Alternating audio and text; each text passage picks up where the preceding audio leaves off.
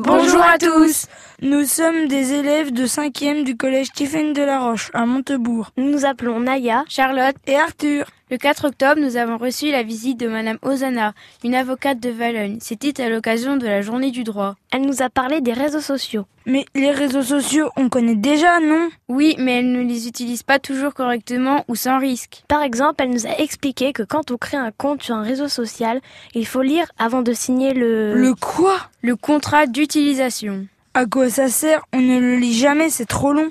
C'est pour informer les utilisateurs des dangers et risques possibles dans l'utilisation du réseau social.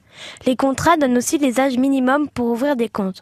Pour Facebook, Instagram et Snapchat, par exemple, il faut avoir 13 ans. On en connaît beaucoup qui se sont inscrits avant.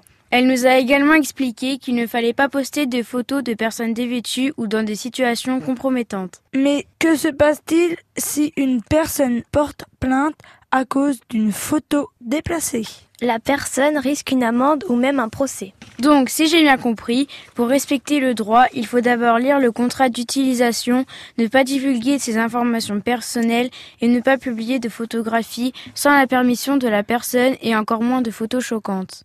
Merci à vous de nous avoir écoutés et nous espérons que vous avez bien compris le message.